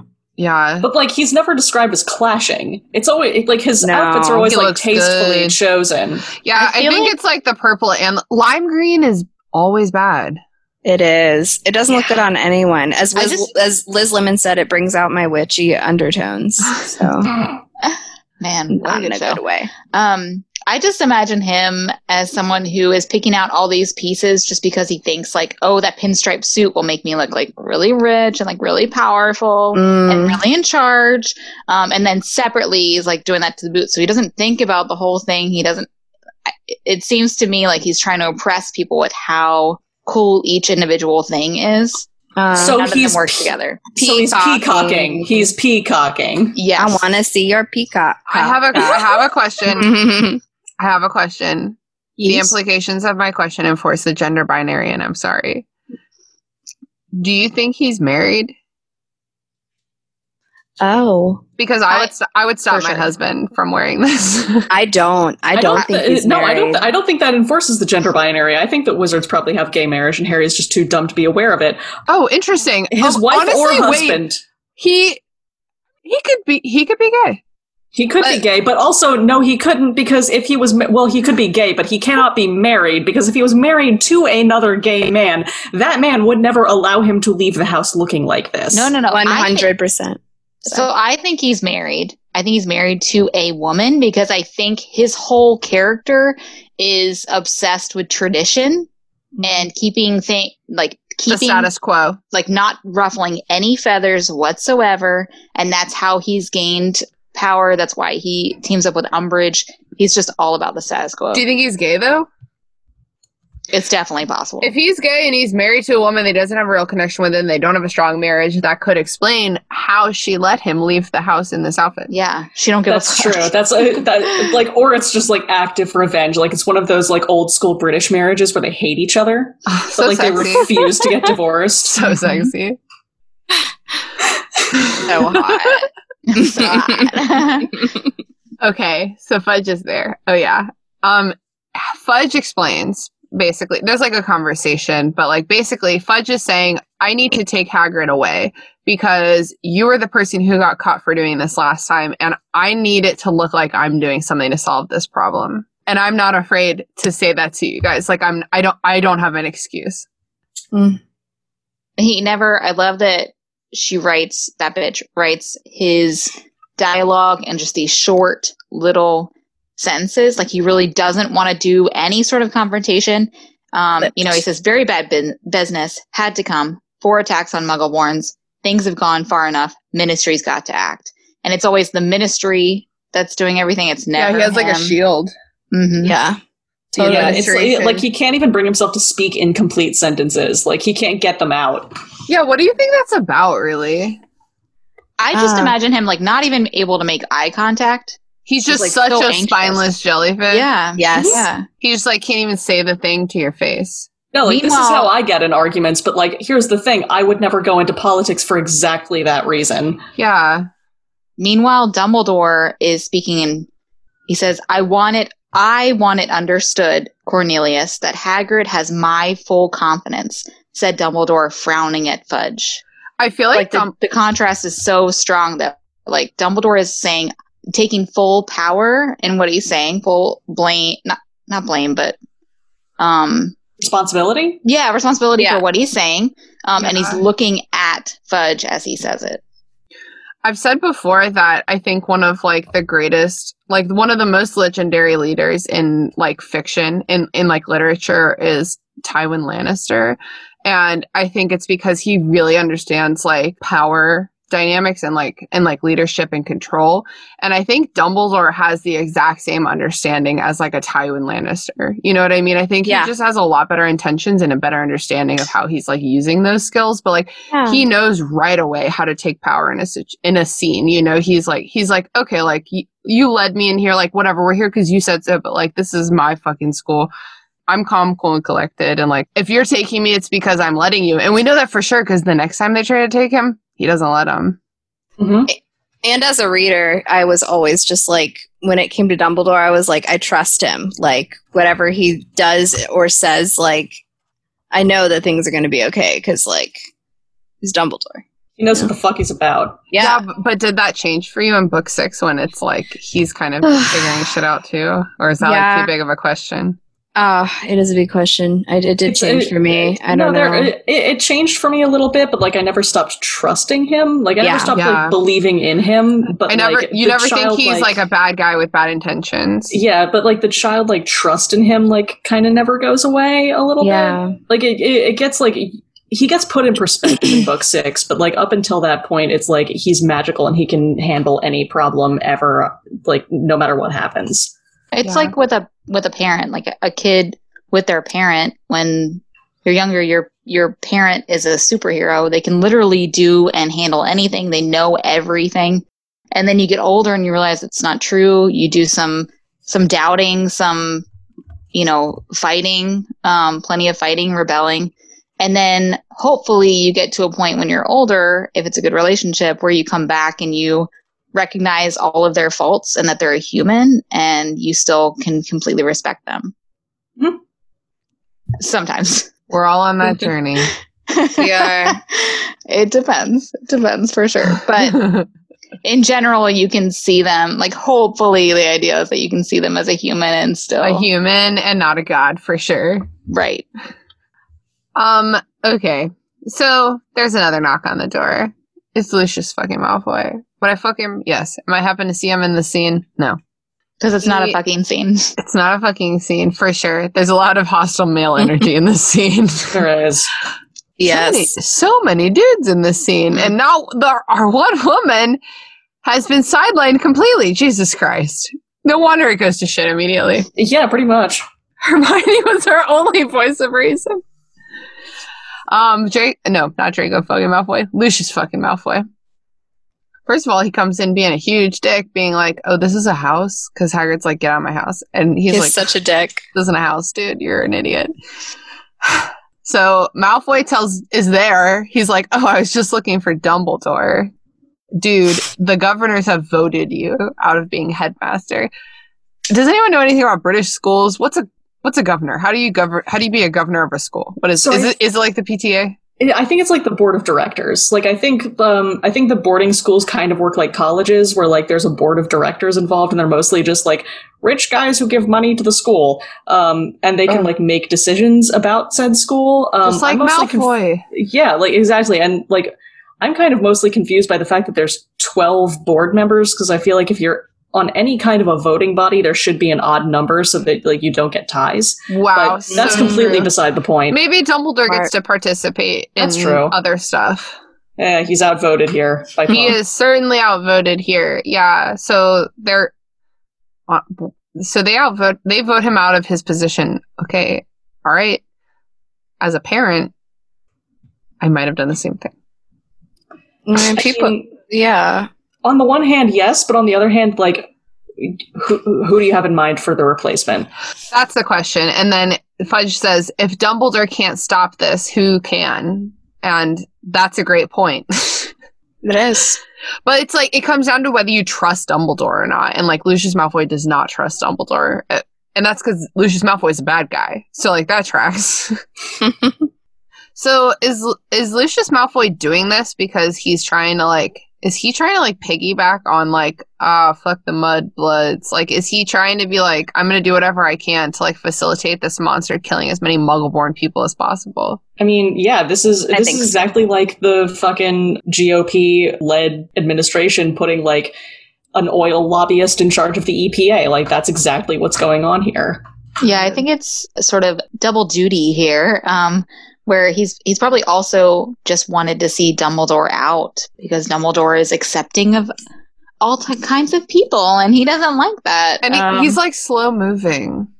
Yeah, like he's not gonna like yeah he's just gonna i don't know. Dumbledore like stands in the way without like doing much. You know what i mean? Mhm. all right. So in my notes it says lucius is probably doing this so more muggle-borns don't get kissed it's definitely supposed to say killed but my ipad auto corrects me all the time um, probably that too, though. they're trying to stop them from getting kissed Yeah, Does anybody think that um fucking oh no, Lelia. what Um, Whomst? what I got I got shy, but I love him. Um hold on one second. A character in this scene Or Rocky Horror. Milo. I was talking about Milo earlier today. nope. Um does anybody else think that like uh young Tim Curry would be a really great Lucius Malfoy? yes, Oh, Yeah. interesting. Like a yeah. different a different kind of Lucius. Yeah, yeah, yeah, for sure. Less like less slick, but more real. You know what I that mean? like proud Yeah. family, proud old Like- family kind of thing. I like, like- it. I like that. My dear man, please believe me. I have no pleasure at all in being inside your um did you call this a house? Like you know, It would be like you just hold on. You just read that in Tim Curry's Lucius Malfoy. Like that was spot on. Yeah, Well, no, I, feel- I thank feel like it would be. I feel like Tim Curry's Lucius Malfoy would be like very similar to Tim Curry's Butler from Clue. Yes, Oh, such a great role. Yeah, Yeah. I buttle, sir. Bottle Robbies. Bottle Robbies. And roll back again. I don't get it. Bottle Robbies. And again. Uh, Why are Bottle we doing Robbies. this? Uh, and one more time. Last time. Bottle And again? Robbies. What? Bottle Robbies. Can you zoom? I can't zoom. Zoom and enhance. Enhance doesn't exist. uh, and freeze frame. Rebuttal? Yeah. Where I'm from, we call it Bottle Robbies. We're always down to hear any alternative castings at all times. So like please feel free to reach out to us with your alternative castings of any character in any scene. Like I'm here for it. Okay. Um my I have like one note that just says Dumbledore is calm. There's like no context. Like he's just calm. I just want to remind everyone that Dumbledore does everything calmly. Okay. Like he's always cool. He's never got he never goes in hot. Yeah, he never goes in hot. He's he's cool. Remember, Bob, he's hot, you stay cool. Hot, cool. What are you? Um, the the guy with the hamburgers. No, no, no. What are you? Hot or cool? Cool. Oh, cool. You're ready. So then, okay, so they're all leaving, whatever. It, it was a dramatic scene. We didn't describe it very dramatically, but like it was a dramatic scene. And then as they're leaving, Lucius Malfoy bows Dumbledore out of the house. Dumbledore delivers his enigmatic message. You will find that I will only truly have left this school when none here are loyal to me. You will also find that help will always be given at Hogwarts to those who need it. And he looks directly at Harry and Ron because he's like, I fucking see you.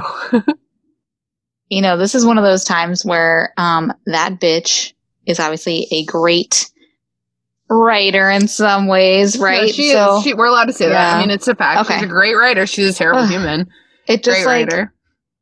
I I really want to know how she kept track of these things. And I know she's she's written a lot of short stories or said a lot of stuff about her sort of her background notes about this series, but how she keeps track of this stuff like because that quote and so many different quotes and actions come back throughout the series at later hmm. times. And I'm just, I'm literally just thinking about the books that I edit that are like 150 pages and that's it. And to keep track of everything just in that span is a lot to me. Take a lot of So- notes. You you keep like a binder with all Yeah. your Well, notes I all your would- lore. I would if I um, cared about it on the same level. I'm I'm speaking from a writer's perspective, not an editor's Oh, yes. perspective. Oh, I, okay, I I, gotcha. when I write fantasy, I keep tedious, tedious, tedious notes. Man. Yeah, That's you've got like you've got like the story outline, then you've got like themes, and then you've got like stuff from the story outline that informs the themes that you have say to like keep. say no you because I don't have any of these things. Oh, me? Is it just me? I just have a page that's like that's like this character, and then I'm like it's just like a bullet list of random facts, so I don't forget. Oh, I'm. I, no, I'm such a planner. I'm like, It's oh, obnoxious. speaks to snakes. Uh, um, not very good at social stuff. Um, black hair, green eyes, but not in the movies. okay, so then we get Hagrid's enigma- enig- enigmatic message. If anyone wanted to find out some stuff, all they'd have to do would be to follow the spiders. Great, dude. That's great. Thanks so much. And as we all know, this ends really well. Hagrid, dude. Hagrid. Come on, man. Um, I love the next line. It says Fudge stared at him in amazement. Just like Like, what? he like is like a little too afraid of Hagrid to be anything more negative than amazed. You know what I mean? Like, he's like, just "Eh, like, I say. I mean, to be like, it drives me crazy that they don't just tell Hagrid he has to move off school grounds and fire him. They take him to Azkaban. Yeah. Also, so why- extra. Why is Cornelius Fudge involved in this arrest? True. I think Like, he had to come like talk to Dumbledore. I think like guess, Dumbledore. but, like, they have people for this. I was gonna say, doesn't he have some cronies or something? Like, they have I- but Aurors. it's- They have a whole department. But it's Dumbledore. Like it's Dumbledore. I think he had to come like Ah, talk true. to Dumbledore anyway, and then they were like, "Why don't we just go walk down there together?" Like, I know this isn't easy for you. I know it's not right because I'm Cornelius Fudge, and I just need to look like I'm doing something. Let's go walk down together. I'll explain it to him that I have to take him. Hmm. And then Hagrid be like, "Someone needs to feed Fang while I'm away." yeah. Love so that. uh, hopefully Harry and Ron will feed Fang. I don't know if we hear about it again. I don't remember. And that's the end of the chapter. Good job, babes. Hey. We did it. Wow. Hey. That was crazy, but we got there. It's hard We to did focused on it. We definitely we had direction the whole time. We were going in a path, and so we arrived. focused. we arrived at our The most Yeah. focused I think we've ever been. Yeah, there were definitely group. there were definitely no like puppy interruptions or No. go- ghost interruptions Or pee interruptions. pee interruptions, beer interruptions, smoking inter- uh, Haley. yeah. I coughed unrelated to cover Haley smoking. It's It's just like- decriminalized in Virginia, dude. Who cares?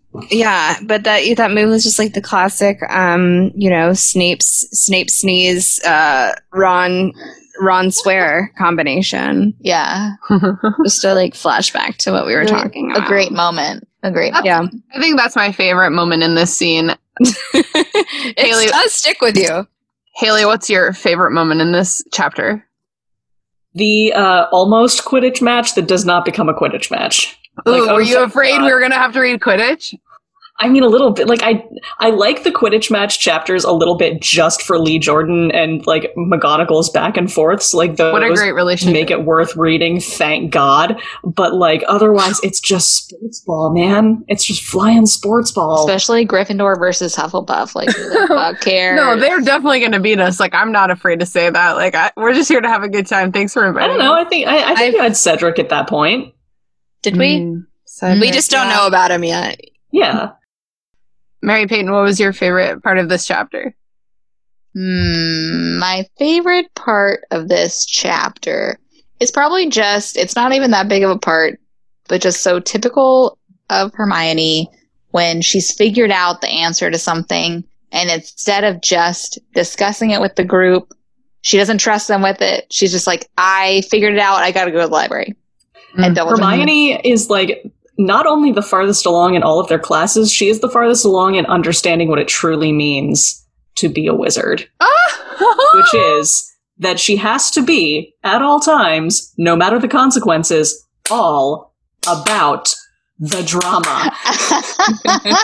I thought you were She's gonna like, say something about like them. be ready for anything or like be No. creative, think outside the no, box. no, run off without explaining a goddamn thing. and like grab a, grab a mirror from the first person you see be as cryptic as humanly possible mm-hmm. so that when your not quite corpse but kind of corpse is found it's as much of a tableau as you can make it and think about how much she had to believe and actually have figured this out to be just looking around corners with a mirror in front of everyone else and not explaining herself. She had to really believe that she knew what she was talking about. It's a matter of life or death. I trust Hermione if she came at me, you know? like where's your compact i need your compact i don't wear makeup yet I'd be like, I yeah, do wear babe, I got you. I got you. Like, here you go. Lelia, what was Uh. your favorite part of this chapter? So I had several. Um, I definitely, in general, love the like the strong and steady, calming demeanor of like of our classic Dumbledore that we've come to know and love. I love that. Um, I love how oily and sleazy and dripping with drama Lucius Malfoy is in this chapter. I love that. And then. Stupid um, sentence I just wrote in all caps, LOL after McGonagall tells the announcement that um what did she say? She rolled up the parchment from which she had been reading and said in a somewhat choked voice, I need hardly add that I have rarely been so distressed. It is likely that the school be closed, yada, yada, yada. And then it says, she climbed somewhat awkwardly out of the portrait hole. That's funny I'm just like picturing her being like, "Ugh. Ugh, like what is the portrait hole and like I don't it, know. Is it too small for her? Or like No, I what is think- the awkward part? so like in the movie it's depicted as just like a doorway with a little bit of a tunnel but i think the portrait hole is like a hole in the wall. I think you have to like tunnel. climb up and like the gryffindor common room is not even remotely handicapped accessible. I don't know how they've managed to get past like any fucking like boards. Like how, how is Yeah. anyone supposed to get in there if they don't have the use of their arms or legs wow. Okay so that, you think it's like a, like a discovery science museum like tunnel like a chuck Well, e 'cause- cheese tunnel? they always describe it that way. Anytime they talk about how you get out in or out like it's it's crawling. Climbing or Or like getting out of the back seat of a two door uh, two door car. Ugh, like when you're yes, younger, it's like it's like so much easier. And Yeah, now you you just- just as soon as I hit thirty, I was like, okay, how do I do this again? Uh, under the seatbelt, over the seatbelt. Oh god, I'm like sitting on the ground before I can even get out of it. Haley and I just got back from a trip to Miami with a lot of our friends where we were both sitting for the whole weekend in the backseat of the van the whole time. we're backseat friends we're just like we're just nice and easy going. Like we're good in the we're not even gonna ask. We're just gonna get in the backseat. We can both pass out. No one will notice. Like it's fine. And we, we were slithering around quite a bit. All right, let's move on to some plugs. Are we ready? yeah yes. Haley, can you start for us? Oh my god. So I've been building to this. I'm so excited. No, that's why I Um, was like, she's going first. She's never been more ready. So I found a YouTube channel called Tasting History oh. that is run by this Ooh. delightful I don't want to stereotype, but he mentions auditions. He's very good looking and very well groomed and very well dressed. I'm pretty sure he's gay. Um, I'm picking up what you're putting down. Right, like a delightful, a delightful, delightful, very handsome man who just loves history and loves cooking, and he finds like ancient recipes and does his best to recreate them. And then, Oh, like, wow. while they're kind of cooking or simmering or whatever they need to do, he'll go into like the history of like whatever culture they came from, where the food came from, and like it's it's pretty accurate for what he's squeezing into like two or three minutes and it's just a lot of fucking fun. So, like, he did one on Parthian chicken, he did one on Spartan blood soup. Like, he's done stuff from all over the world, and he's always just like so excited, and he has like such like gay dad humor. Ah, Aww, that's the love most the most wholesome humor. It's so fucking wholesome, dude. Like, you Can you, gotta um, check it out. Can you tell us what it's called? Who who is this? Say It's the name. tasting history. I have not been able to okay. find his name. He he doesn't really seem to promote himself that much. It's like he's just in it for love of the game. I get And it. So respect. find that link in the show notes. I w- yeah, yeah. Can we follow you on Twitter? Oh, if you if you must, you can find me on Twitter at the Rich Wit. She tweets, dude, and it's funny. Don't let her frown like she doesn't like it. This bitch tweets. Don't groan at me. Mary-Peyton, will you please plug at this time? Sure. So my plug is I have not actually been able to have the time to take in a lot of different art forms lately. Um, but I think we should probably talking about finding your fucking polling place. So my favorite Yes. website of all time. Game changer. It's literally your fucking polling pollingplace.com. And it's just a whole bunch of cool ass people who really want you to know where your polling place is ahead of time. Yeah, Um, ahead of time. it's just, it really makes voting more fun. And it's so important. Like, if you guys do nothing else, please fucking vote. And you can go to your fucking polling pollingplace.com to find out where to go.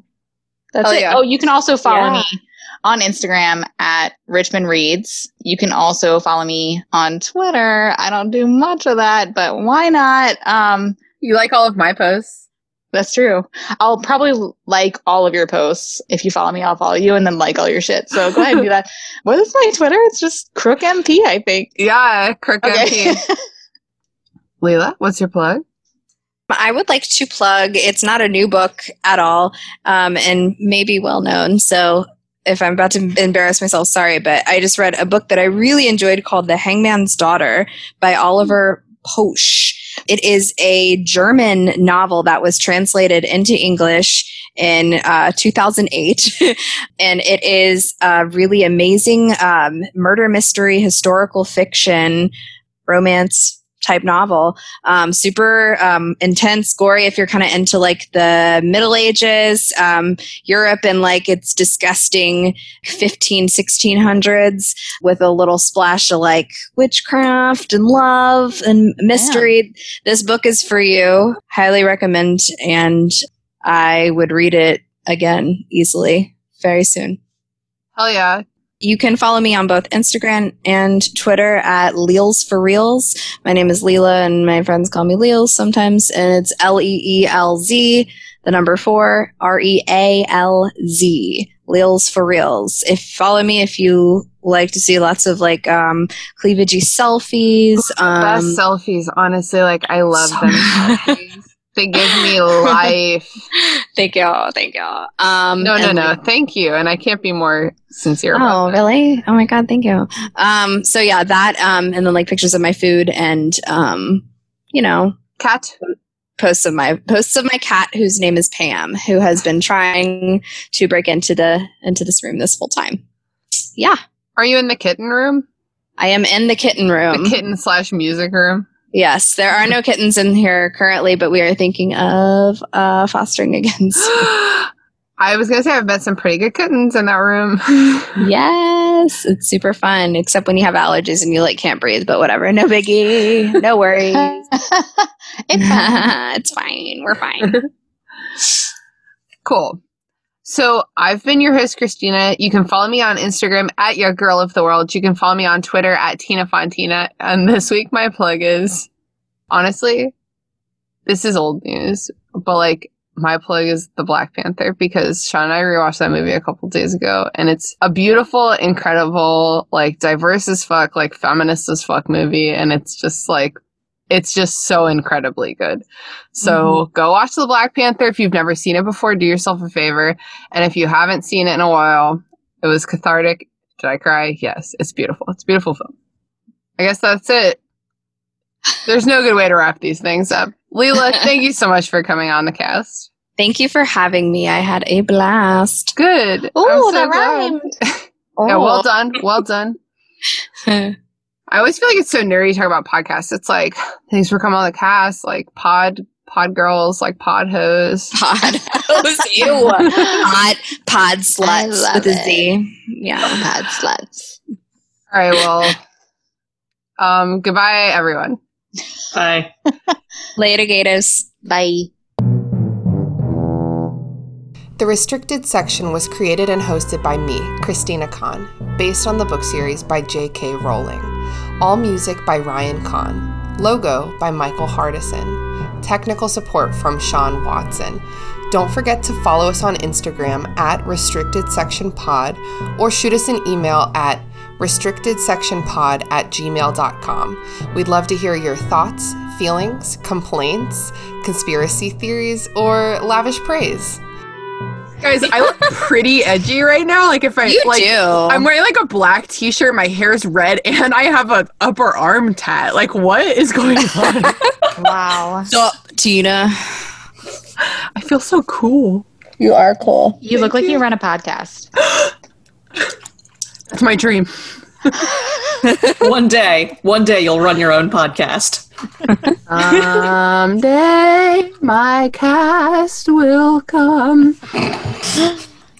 Beautiful. That's going at the end of the episode.